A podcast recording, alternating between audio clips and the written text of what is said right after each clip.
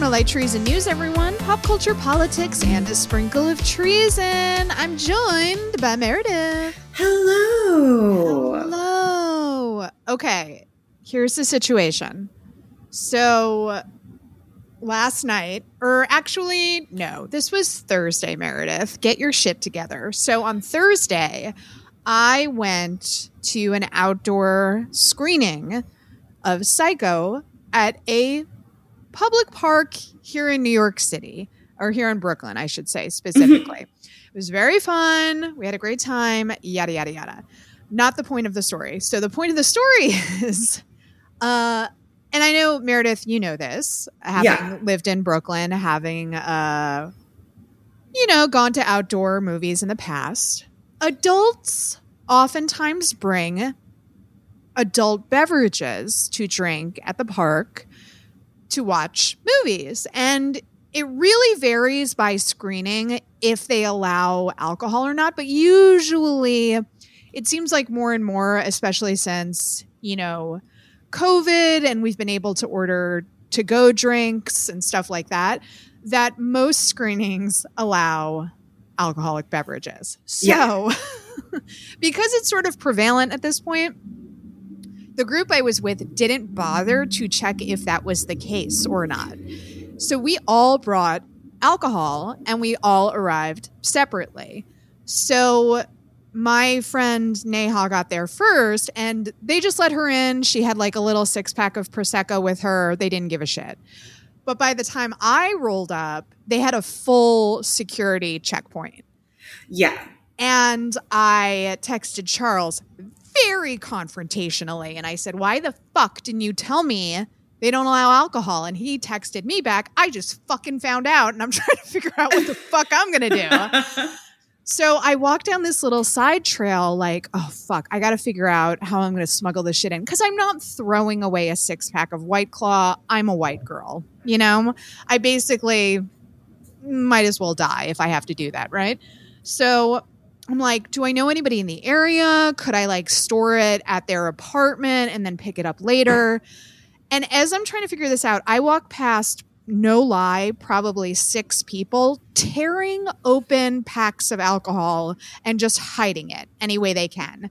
So I walked past a couple that was pouring it into a water bottle.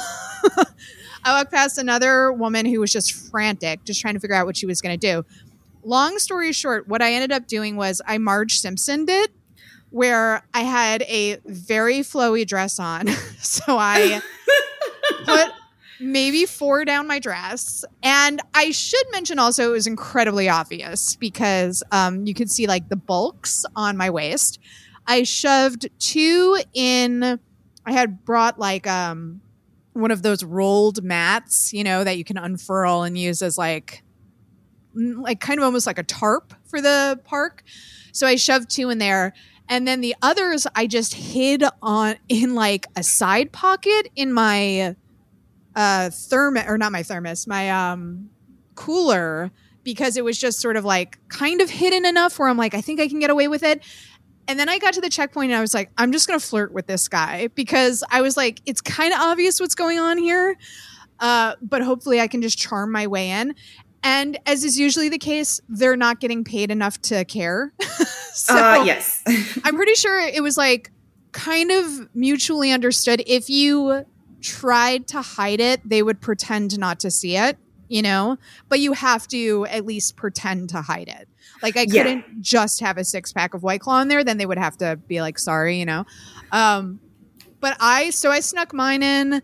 I, I don't actually I don't know how everybody else got in. I think they probably hid theirs as well, but Neha, I was the first one there after Neha, and she just watched me pull can after can out of my dress, like watching clowns emerge from like one of those tiny cars. she was Yeah. just like, And I it's also worth you did this. it's also worth noting that the movie you were going to see was Psycho. So Yeah. So, uh, yeah, it was it was So this was like really, really working really hard to make sure that you could get nice and lit up well, the thing is, while watching Norman Bates. I always bring more stuff than some other people because um you know there's always one or two freeloaders oh, I'm I'm merely merely pointing out that there is something beautiful and very New York in oh, no, no, no. I'm just like explaining the like choices of these things. so I'll bring a six pack and I'll drink two of those, and other people take the rest, which is fine because I've also been a freeloader. Um, but yeah, I always bring, and Charles does this too. We bring a lot of food because, you know, I would rather us overpack than like people don't bring anything. yeah.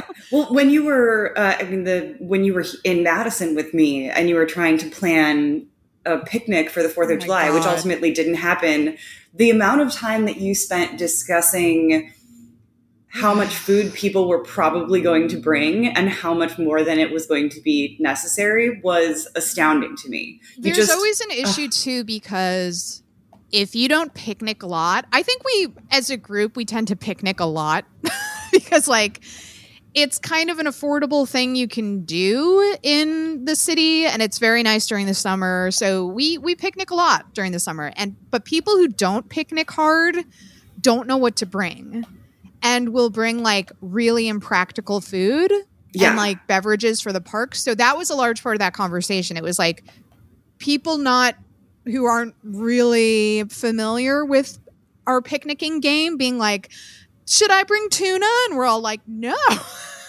what?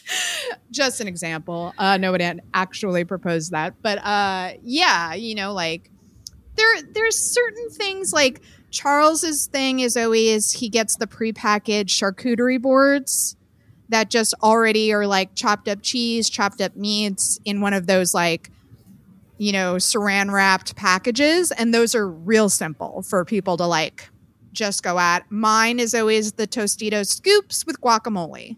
hmm You know, these are just basic things that you take for granted that people will know to buy. But the reason we know to buy them is because we picnic hard. Yeah, you are you are experts in the picnicking field. Uh, so yeah, Psycho was great. We did end up having to leave early because a storm rolled through, and all of a sudden we saw lightning, and we were like, "Uh oh!" And then, sure enough, a voice came over the speakers soon after that was like, "We're so sorry." We, but but but we got to watch long enough where, um, you know, Norman killed her, so we got to see the big scene. Yeah. Um, speaking of of storms rolling through and uh, things not you know going super well, I was out last night for a little while. Said to myself, "All right, I'm going to get home because I can see this. You know, the lightning is there. I'm going to drive back to my apartment. I can definitely make it. Doesn't seem like it's too bad. I have to stop really quickly to get some gas." Uh huh. get in my car at the gas station. The skies open, and it was a full on like tropical storm, Oh, the no. worst rain I have ever experienced. It was like flash flooding everywhere. Oh and Oh of course, God. I have to drive through downtown Madison in this pouring rain where I can barely see anything. Oh no. And of course, downtown Madison is between two lakes. So everything is very low. yeah. And I was like, somebody's going to die. Like, am I going to die? This is the worst thing that's ever happened to me. What is going on? And I was fucking terrified. So I just turned up the Barbie soundtrack so loud that, like, By the power of Barbie. basically, uh, and I did make it, but God, I was terrified. I was like, this is the most scared I've been driving Holy shit. since I, uh, yeah, since I got stuck in a rainstorm driving my friends home from a Radiohead concert in 2001. Uh, That's so scary. Yeah, I what's so funny about that is they always, of course, warn people. They're like, "Don't drive during a flash flood," and you're like, "Yeah, yeah, yeah, I got it." Except I have to get home, so I'm obviously going to try to drive. That happened to me when I was uh, at ISU in Normal, Illinois. I had a summer job at an insurance place, uh, and there was a tornado warning and a flash flood warning. And I was like, if I'm going to die, I'm not dying at work. So I'm going to drive home. And I drove during a flash flood, and it was the cra- I did not know water could accumulate that fast. Yes, that's exactly how I felt. I was just like, what is happening? This is assaulting me. It is coming horizontally. It is sheets of of pouring rain. You know, I was talking to a friend, you know, when I get home and he's like, "You drove?"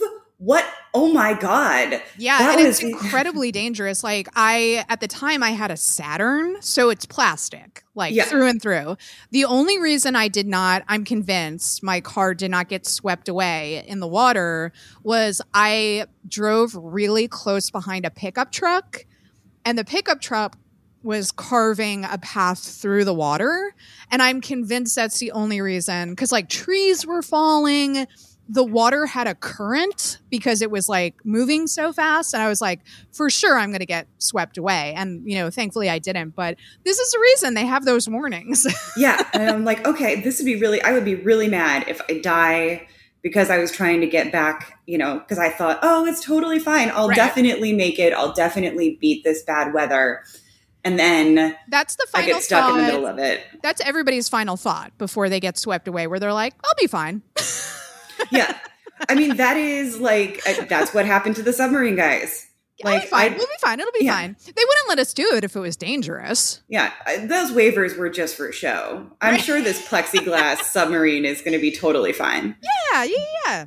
Uh, so we're going to talk a lot in this episode, guys, about the strike. Um, I do want to mention up top that there was this mass confusion about how we could like show solidarity with the striking writers and actors and if we could still review films because it got very confusing with the guidelines. Um, there was a lot of misinformation out there people uh, posting stuff on twitter that they were just straight up talking out of their ass and they didn't know what they were talking about. Um, reviewers can still review things. Long story short. So we're going to talk about barbenheimer in this episode we are going to review stuff. We'll continue to re- review stuff on this show and also talk about the strike, obviously. But um, neither of us are SAG AFTRA. AFTRA. Wow. SAG AFTRA. uh, so, you know, we have a little bit of flexibility um, and we can review. Um, but I thought it was very telling that there was this mass confusion about what was happening because union numbers are so low that a lot of people don't even understand like what we are prohibited from doing during a strike. So I thought that was interesting in itself. yeah, well, and it was so funny as we were trying to figure these things out because I was like, "Oh, we're not that kind of influencer. They must be talking about people who do like agent like work through agencies and all of no, this stuff." And then no. I was like, "Oh no, they're really." And of course, the last thing we would want to do is screw things up for well, people I, or for make the longest time I like rejected that title. And then I have a friend who works for a, a publicist and she was like why do you think you get invited to screenings? And I was like oh cuz I'm on like those lists. And she's like why do you think you're on the lists and I was like, I don't know, because I like didn't want to say it. She's like, because you're an influencer. I was like, I don't identify as an influencer. If anything, like the most, it's like a micro, micro, micro influencer. But she's like, they would not invite you to screenings if you were not an influencer. And I was like, fuck, all right. And this is when I thought influencers couldn't review. So I was like, texting Meredith, like, what can we do in the episodes? And we were going to do like, talk about some old films, which would have been fun. But I really wanted to talk about Barbenheimer because it's such a cultural event. So, long story short, we can talk about Barbenheimer. And of course, we uh, express all solidarity to the striking workers. And in fact, I want to close out this episode we're going to get to it in a second, but I'm sure all of you have seen the Ron Perlman clip at this point. But if you have not, I'm going to play the audio for it at the end of this episode because it really jazzed me up. And I think we need that kind of energy because I, I feel like the strike is going to go on a while. So just remember to be fucking mad at the studios. And anytime there's a clickbait tweet or article saying that your favorite movie or television show just got delayed to 2024, not to let them turn you against the striking writers and actors and to aim any anger or disappointment you feel at the studios because they refuse to even sit down at the table to negotiate and it's 100% their fault. Yeah, absolutely. And I'm so glad that we're still going to do the uh the Ron Perlman and he's he's elaborated on those comments yes, and yes. and talked about it but also extremely eloquently and with great passion, basically pointing, excuse me, pointing out look, these people have made it clear that they're not operating in good faith. They don't give a shit about us. And they are setting us like this is a war. Like they are setting us up in this position. So like it's if I'm using create you know language that sounds overheated, it's because these people want union members to suffer like and if Yeah. we cannot let that happen and i was like oh yeah this is really uh that's a wonderful bit of wonderful smart bit of of of of rhetoric there so yeah, I think it was happy very telling. I mean, we should be grateful because the studios have been very transparent about this, where Ron Perlman recorded that video in response to an executive saying, like, um, writers will start to lose their homes. So we're going to win, basically. And Ron's point in the video is when you start negotiations at, we're going to make you lose your house, that's war. Like you are saying, we're going to war. So thank you for saying that's what the terms are. yeah like now we know this is just a full ass war. So okay. And I really appreciate any statement that starts with "Listen to me, motherfucker," in the Ron Perlman voice, because it's like, oh, y'all are y'all are in trouble at yeah this point. you you have angered the large man. But do not do this. but like unfortunately you know um, there are a lot of writers there are a lot of actors the vast majority of them in fact who won't be able to make rent who may not be able to buy food as much as they would like to. So if you would like to contribute to the strike effort meredith maybe you know other places but i have two uh, links that I've I've heard are good places to donate. So there's entertainmentcommunity.org and then there's uh, SAG-AFTRA dot foundation. And both of those places have donation links set up for the striking workers. So if you feel like it please contribute Absolutely. And I think those are the two good ones. Um, uh, and then also, I think the WGA still has resources if you wanted to direct directly Yes. uh, donate to the writers' funds, because let's not forget there are two strikes going on, and while they're standing in solidarity with each other, uh, the money for the money goes to different people. So. Right. Don't Yeah, just the- get- don't just donate to one and then assume you know it's not going to everybody. right and the guilds are usually they'll have uh, resources if you're looking for other places to donate to.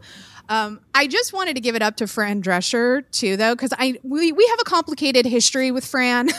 Like you know she she believes some stuff that um, we obviously don't support say about vaccinations.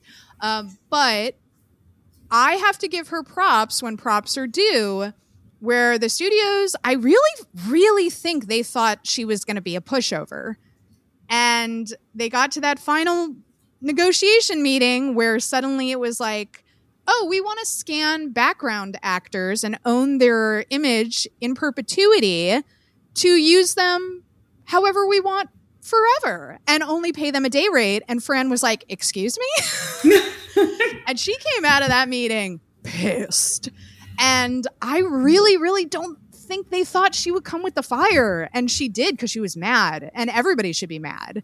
Um, and she really really pumped people up at an important time. So i do have to give fran credit where credit is due. And also to any of the younger people out there who are confused about why she's the president of sag aftra um, fran was sort of like one of the last figures in the united states when we had a monoculture that everybody knew so, like, you knew the nanny, your parents knew the nanny, your grandparents knew the nanny. She was one of the most recognizable faces on television. And we don't have a monoculture anymore. So it's really hard to find another figure like that. So I think that is one of the main reasons that Fran became president because everybody knows her. And and Yeah. she's very normal when she talks and she's got that accent. So she doesn't sound like a bougie Hollywood person. well, Um, and and if you go into the history of SAG, it's kind of surprising who some of the presidents have been. You know, Right. like the SAG AFTRA officers have been pretty famous actors, and you just don't think about how this like the currently on the board, or, or I think I was looking at the names. Um, if you look at the list and it's alphabetical, Sharon Stone comes right before Jonathan Taylor Thomas.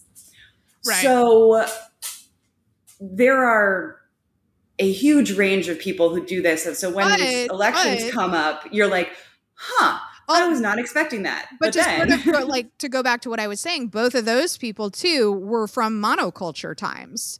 yeah. where we, I just I can't think of anybody who maybe Tom Cruise, but even he's a throwback to monoculture. So um, I think there's a reason behind why these seemingly random people are picked, and it's because oh everybody knows you, yeah.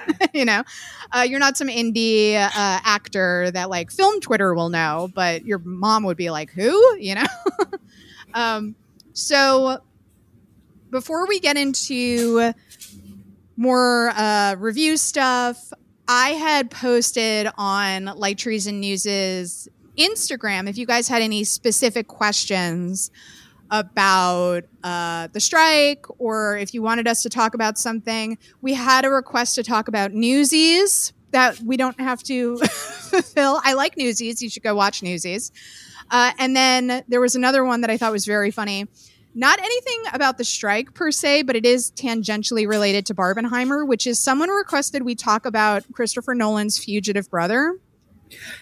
Thank you. That also is something I'm happy to discuss. so this story is like fascinating to me, and then we can sort of just segue into uh, Oppenheimer for obvious reasons that I'll get to in a second. But it is this really fascinating story where Christopher Nolan has a brother named Matthew who um, has faced allegations that he's a hired killer.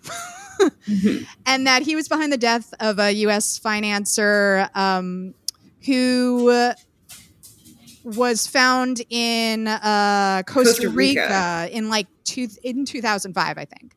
yeah. Um, so, the he- question was, did he torture this man to death on some sort of contract? So it's a little complicated because he allegedly, like Interpol says that his name was, and I hope everyone's sitting down. His alias was Matthew Oppenheimer. so there's our Oppenheimer connection for everybody. But he was eventually arrested, imprisoned in Chicago, um, and he did he escape? He not in not related to this crime. He was Okay. in prison in Chicago on some sort of bank fraud charges, Mm-hmm.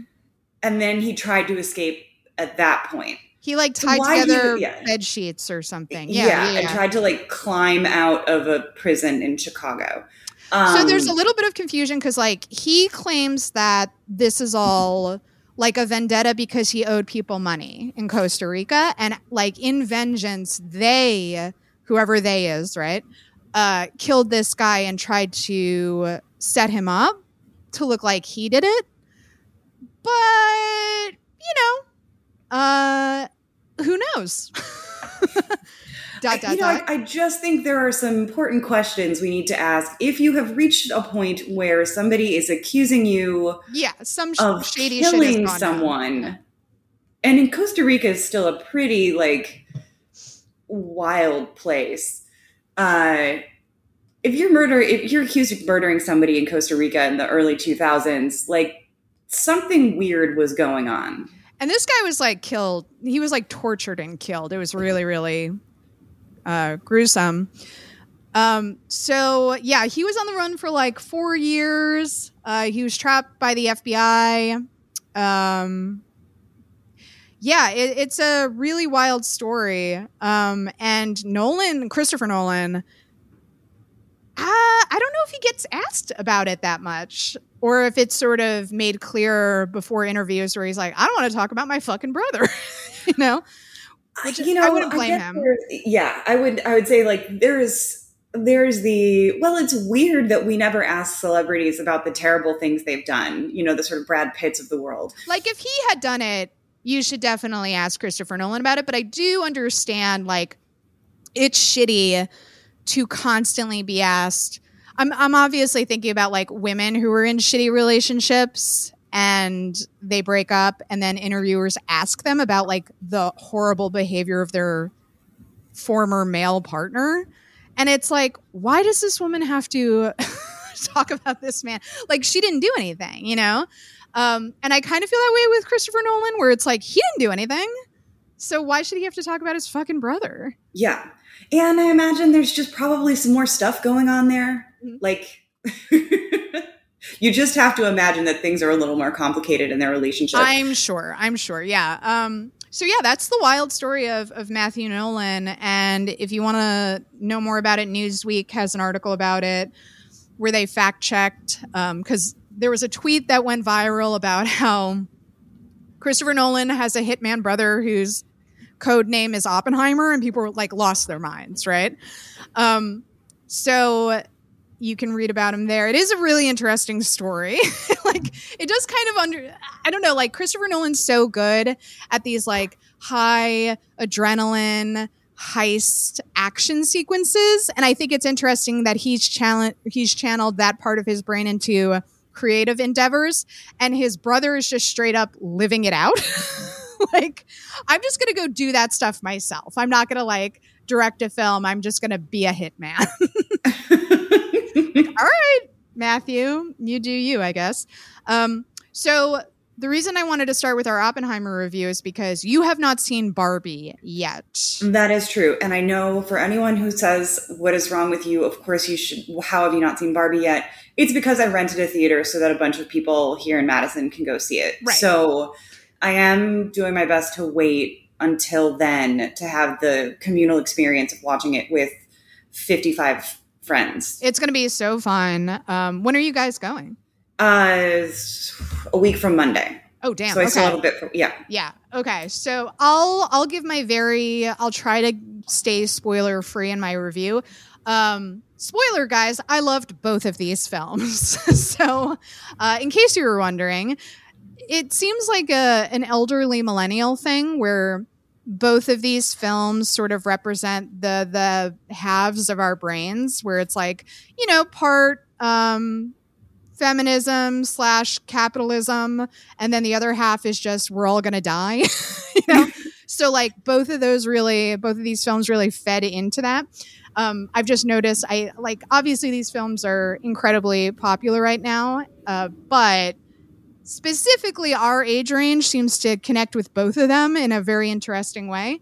So and and by the way, I just want to shout out Margot Robbie real quick because she in the pitch meeting to Warner Brothers said this film is going to make a billion dollars and they were all like ha ha ha and later she was like maybe I overpromised and they just crossed a billion dollars.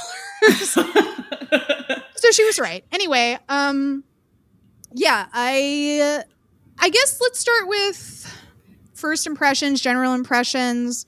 Uh, how did you feel about Oppenheimer? I loved it. I was utterly entranced from the very beginning and just sat on the edge of my seat. For a three hour movie, I was overwhelmed by tension. I thought the performances were incredible. I thought it was beautifully constructed. The, the sound was great. Like, it, I hate using video game language when discussing artists getting better, but like it felt like Nolan leveled up, you know, like things that had been frustrating or imperfect or problems in earlier films, like he really ironed out those wrinkles and collaborated with people like with his people um, in a way that was just so successful. Um, I'm I'm a little torn about I really respect that Nolan is clearly listening to feedback because he's been dinged for uh, quite a few things over the years, but one of the big ones is that uh, he never has sex in his films. And then I saw Oppenheimer and I was like, maybe we should not have asked him to have sex.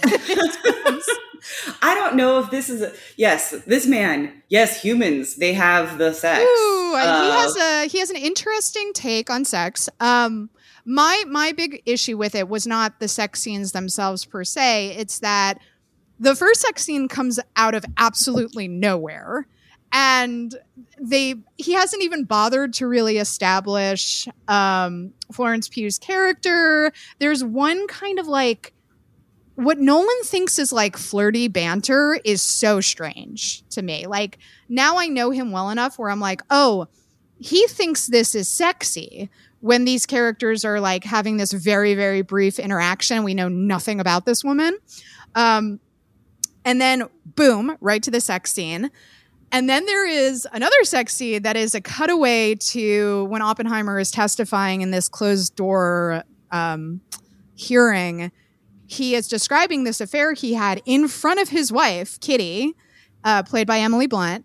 And she is hallucinating or imagining uh, Florence Pugh and uh, Cillian Murphy having sex. And so there was just like a sex scene in this crowded room that was so surreal. I kind of liked it. I did kind of like that moment.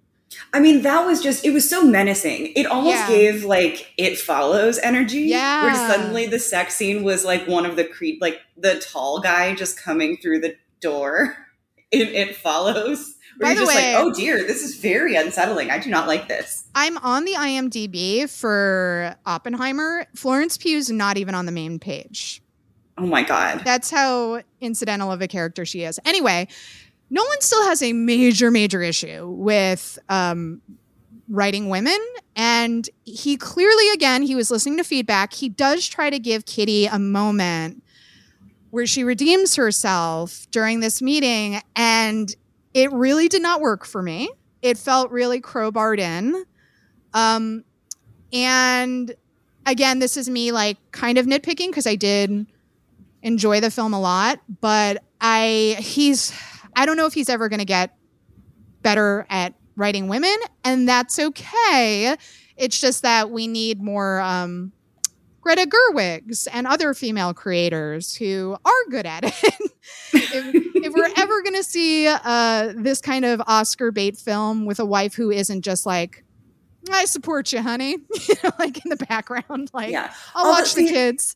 I had a very different read on that actually and on her character. I felt like she yes, it's sort of the trope of like this is an al- you know, this functional alcoholic, but to me it read very much of a oh, this chick has just hated being like this is just like every other fucking 1940s, 50s housewife. Like she's brilliant and now she's stuck and she hates it. I got And- that, and it's not subtle at all in the film. Like then he, I thought it worked really well that like the fact that he's not great at writing fully I thought her performance made up for the fact that she didn't have like the page didn't include an enormous amount of shading because women were essentially shoved into one-dimensional lives at that point in time so but that doesn't make them one-dimensional people. You know what I mean? Like I, I don't expect him to be like, let's rewrite Kitty so she's an astronaut. you know, like she she's a housewife. She's limited in that sense, but. Oh, like when she drops her purse and the flask pops out, I'm like, we get it, dude. You know, like what the fuck? like, my God. Um, and you could cut Emily Blunt out of this film entirely, and I don't think it loses anything, which is another sign that perhaps we haven't developed this character enough. He's clearly what he's clearly interested in is the Trinity test. And I think that's okay. I almost think it gets worse the more self conscious he gets and he tries to do something different. Like, I don't think he was comfortable directing those sex scenes. I don't think he was comfortable trying to explore Kitty Oppenheimer more. It felt very ham fisted, felt very clumsy. Um, if he's going to try to do stuff like that, I think he needs help writing it, you know, like maybe bring in a woman to like help. Um, and the other issue I had with him, and I've had with his other films as well, is you can really tell what he was excited to get to. And I told you the first 10 minutes of this film, I was nervous because the pacing is insane.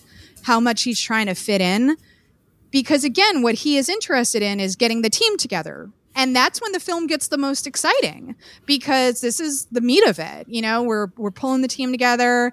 Um, Matt Damon is fucking great in this movie.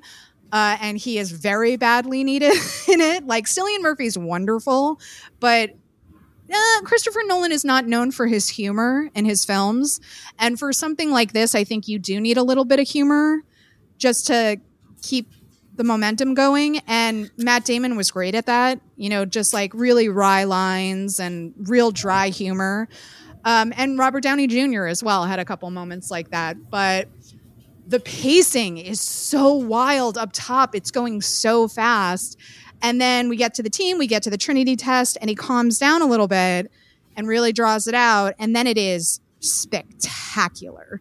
Like, I can't think of another movie going experience like when the Trinity test happens and he cuts the sound mm-hmm. and you mm-hmm. can suddenly like hear your own heart beating and like you're so aware of your own breath that it was just like that alone I was like it was worth it. It was worth it. yeah. it. Yeah. I mean for like you said, he clearly was interested in making this movie because he wanted a chance to depict this on screen. But he did end up like making all of the right choices. And then by following it up with the scene in the little gymnasium where he's supposed to be giving this rah rah we did it speech and he starts freaking out. I don't understand how anyone could say this film is like not holding Oppenheimer accountable f- for that scene because it's so grotesque how excited everybody is. And it's so clear to me that Christopher Nolan is horrified by this like blood hungry, you know, patriotism. And I don't understand how anybody could see that scene and leave the movie thinking that Nolan doesn't have an opinion on Oppenheimer. Because that's a very common review right now where they're like, well, but you don't tell us how to feel about this guy. And first of all, I'm like, that's not really the filmmaker's job. But also, I think it's very clear at the end of that film that Christopher Nolan is horrified by this bleak future that was created by Oppenheimer's work. I think that's like extremely obvious.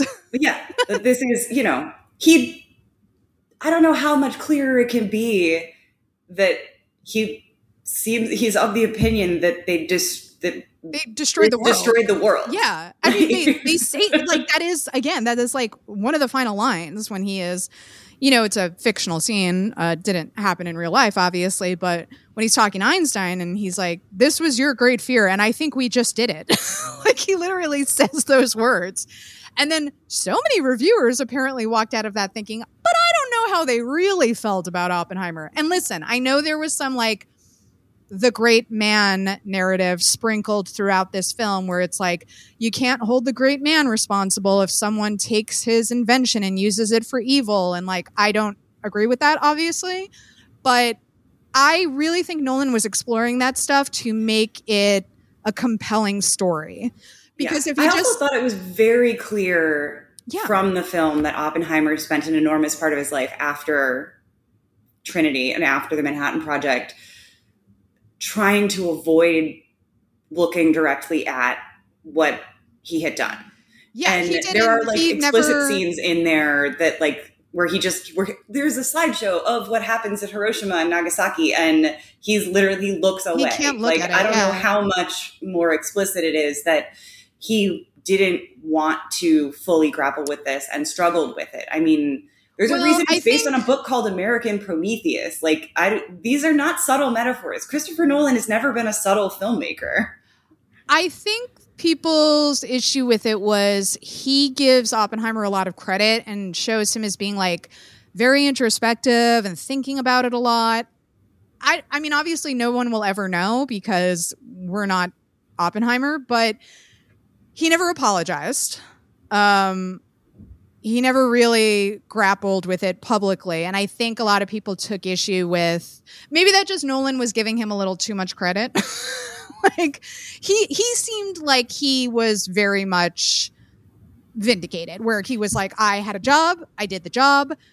I thought Nolan did a good job, uh, you know, demonstrating that there were a lot of Jewish scientists working on this who thought they were building a weapon that would be used on Hitler Mm-hmm. And that is very different than that sudden pivot to we're dropping it on Japan. You know, um, that's a really difficult situation. And there, there's a scene where Oppenheimer walks in on a meeting of some of the scientists, led by one of the lady scientists. That's right, there were lady scientists um, who are opposing the use of the bomb. And I thought that was really interesting, but we don't really get to know those people or hear too much from them. And I think that's just a natural casualty of having 80 goddamn actors in this movie. like, it's every famous person in Hollywood is in this movie. Yeah, the scientists and graduate students are basically grown up child. It's like just a murderer's row of grown up all white child people. stars and teen uh, teen heartthrobs. Uh, and every like, white working male actor in their late 20s to mid 30s is in this film. like, yes. Every single one of them. Um, and I'm um, not mad about it because no. everybody does a great job.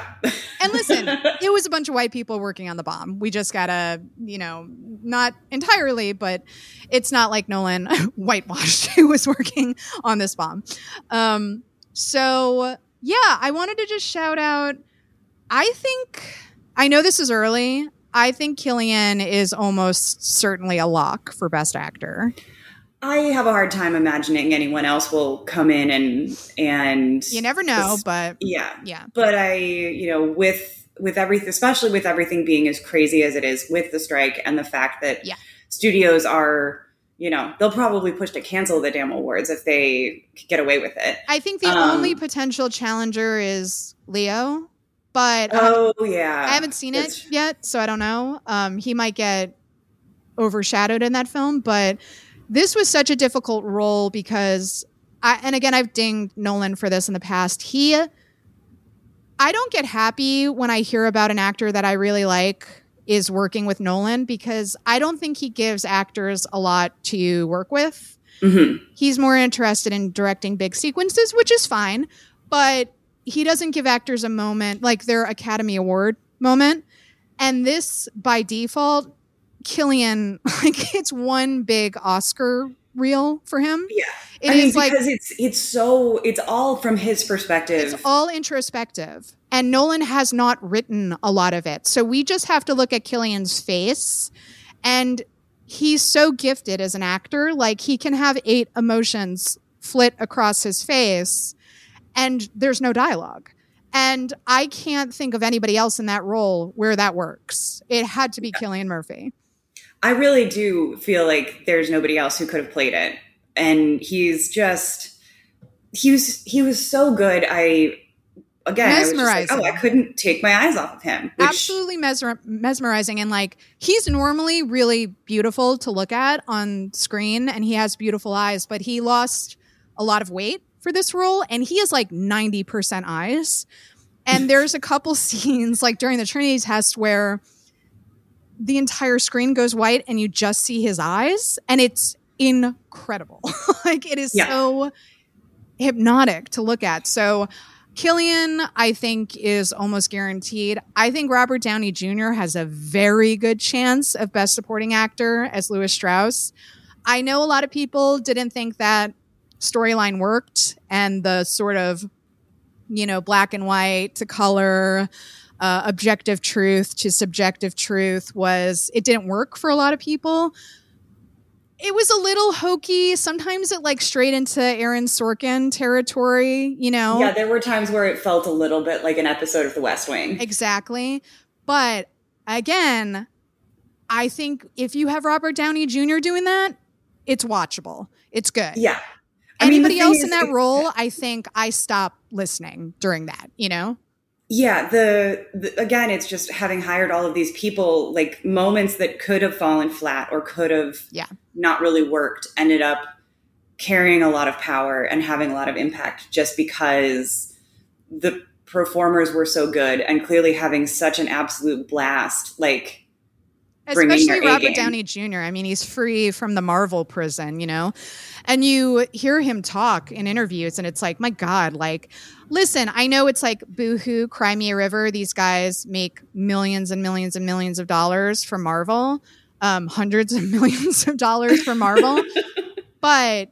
Robert Downey Jr. is an actor and he loves acting and he takes his craft really seriously and you can tell.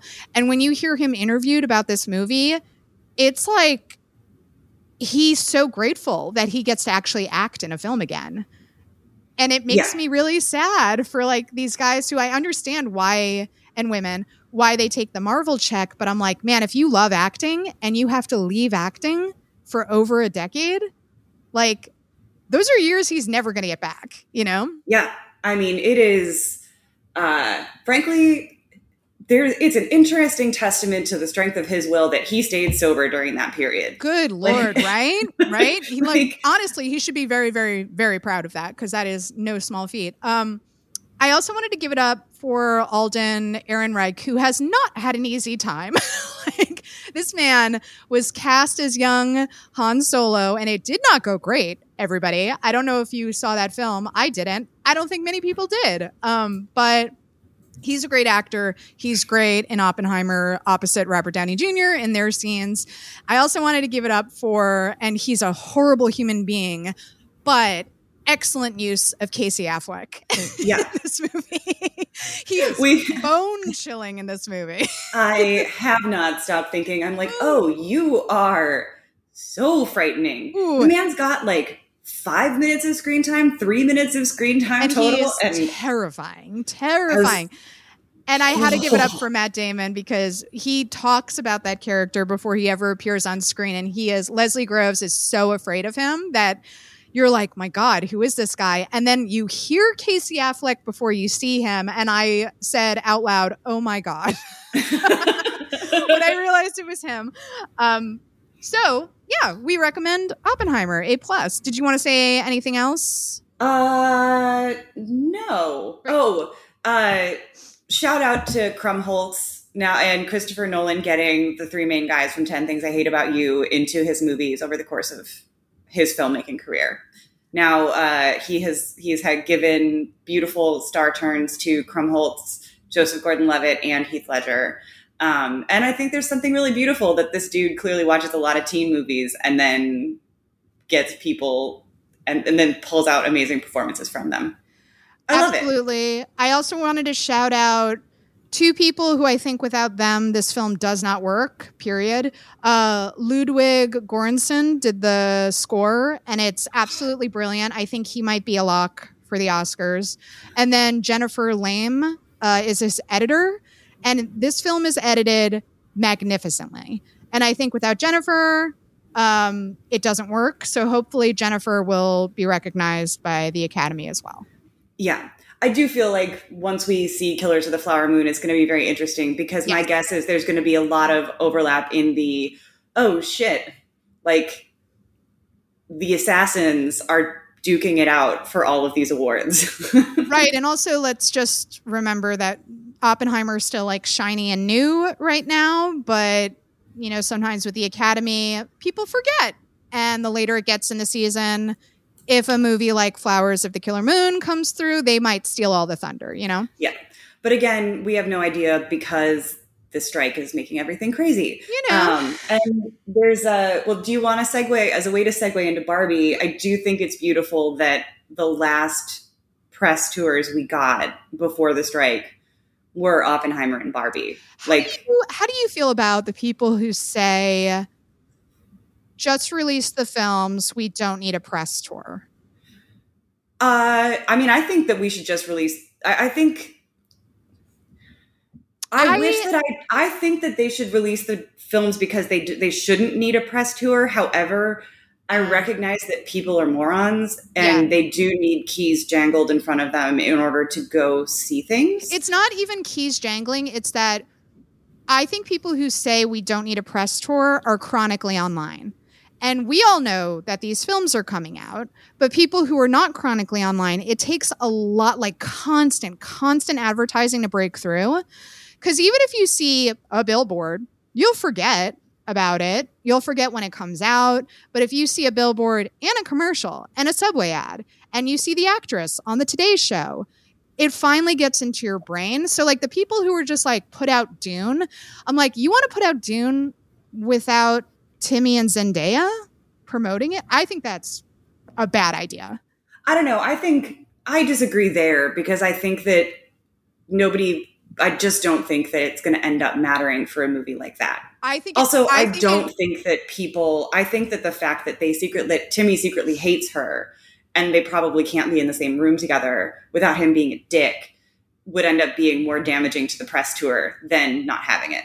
Oh, see, I don't buy any of that at all. Um, yeah, I don't think that's true. But um, oh, you've seen all of those rumors, though. I absolutely believe the blind items that he does not like her. Really, I I don't yeah. believe anything Enty says.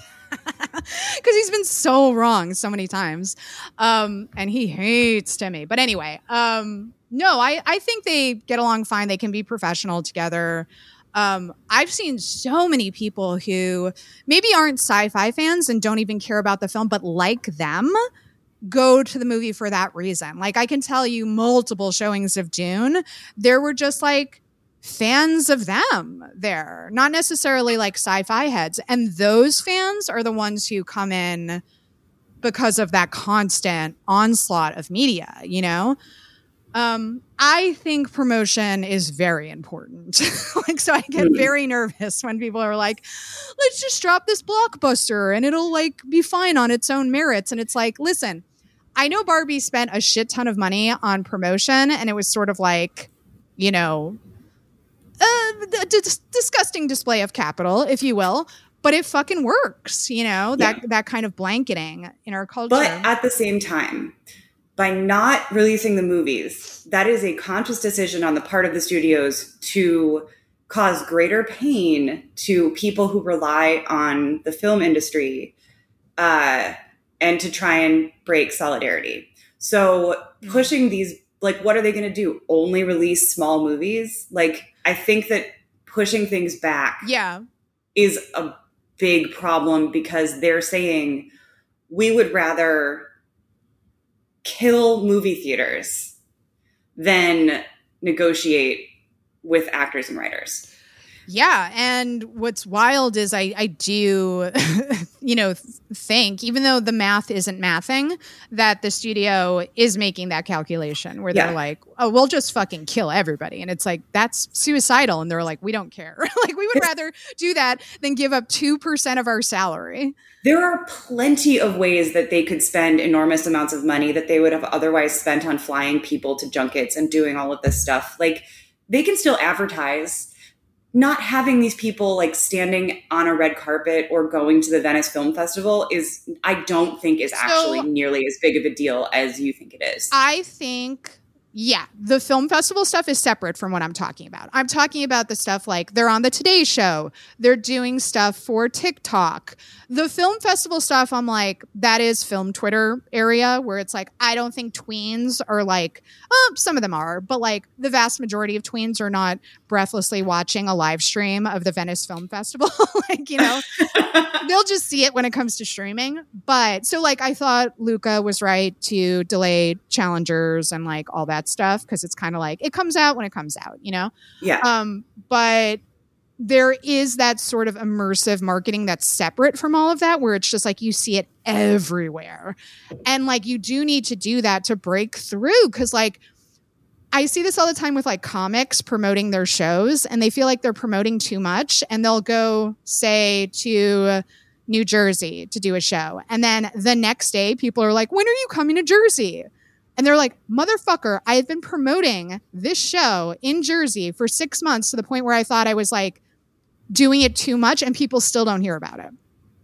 So that's why marketing goes ham with something like Barbie. Uh, it worked for Barbie. it was a fucking massive hit. Um, I had said to Charles before it dropped that I was like, I think this is the smartest take we're going to get on Barbie because it's Greta and Noah. And it is definitely smart. There's a lot of big ideas in this movie, and I won't get into details because I don't want to spoil it for Meredith.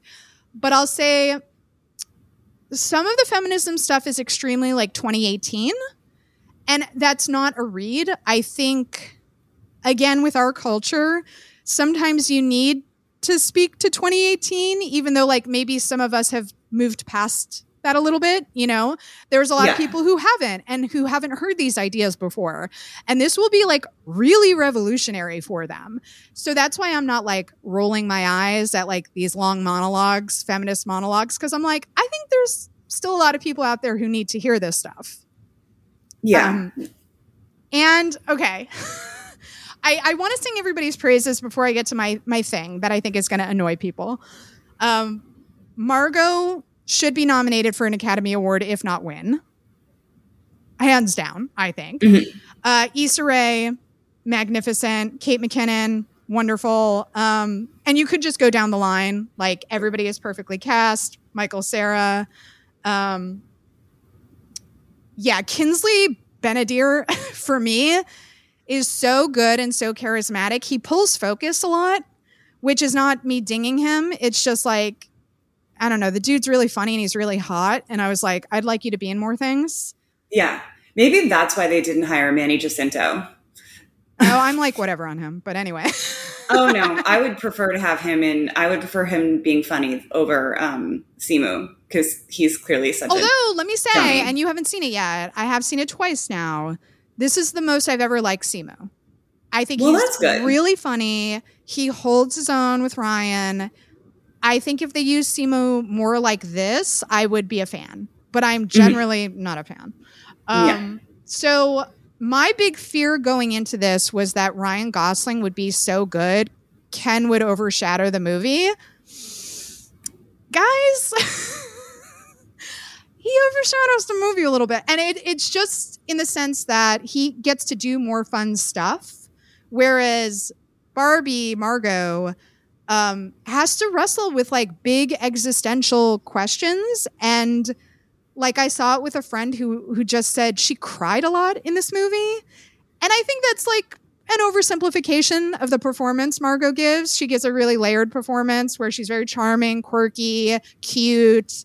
Um, I think she's great, but there are a lot of serious scenes where she's like dealing with these big questions, and Ken just gets to be a fucking douchebag, like in the the the funnest way possible, and he gets the best song. It's Ryan Gosling, and there were quite a few moments watching this where I was like, "Oh no." is he the highlight of Barbie? And obviously, you can't answer that because you haven't seen it yet. But in my mind, they're about even, uh, Margot and Ryan. But I've heard arguments from other people whose opinion I respect that he kind of ran away with the movie. And I really can't fault them for feeling that way. And it kind of sucks. Just in that one very small way, because I'm like, fuck, why did you make him so fun? Like, he's like, and it's Ryan Gosling, it's the most charming man on the planet, you know? Yeah, I mean, I mean, or at least he is good at pretending to be that, you know? Yeah, I mean, we all we all lived through the "Hey Girl" Yes. era of the internet, so this is kind of perfect. And I guess like it's kind of nice to imagine an instance where there is a problem with the fact that somebody is too good and too charming in in his supporting role. Like, Yeah. I'll take that. Oh, yeah. And I think if there's anybody who could challenge Best Supporting Actor, I think they should put Ryan Gosling in Best Supporting Actor, even though you could make the argument he's Best Actor. Um, he's the only one I think that could legitimately challenge Robert Downey Jr., although I don't think the Academy would ever, ever give a comedy uh, the Oscar over a serious biography. A serious actory, yeah. Yeah. Um, I also wanted to shout out America uh, because I she gets a very very long monologue at the end that apparently they had to shoot like 50 times and I don't know many actresses that could have not just handled the monologue but sold it and like made our theater cry, you know? Mhm. Um, and she sells it. So America and Issa were two of the the supporting highlights for me, aside from Ryan, who absolutely like steals every scene he's in. Um, I also just wanted to say, like, in response to these little losers on the internet, incels being like, "This movie hates men." I actually think this movie is incredibly compassionate towards men, incredibly compassionate towards Ken. All this film is argue- arguing is that patriarchy is bad for everyone. And that's it. And if you see that as an attack, I think that's a moment uh, where you should self reflect. well, people are great at doing that when they're on the internet. Right, right. Um, and they all love Ben Shapiro. So, on that note, everybody, we're out of time, if you can even believe it. I can believe it. I mean, getting to the most important, the most important things of the summer, strike summer and Barbenheimer. I feel like we've covered the important shit. Absolutely. Uh, if you have any questions, comments, concerns, you can follow Light Treason Pod on all the socials. You can email the show at lighttreasonnews at gmail, I believe.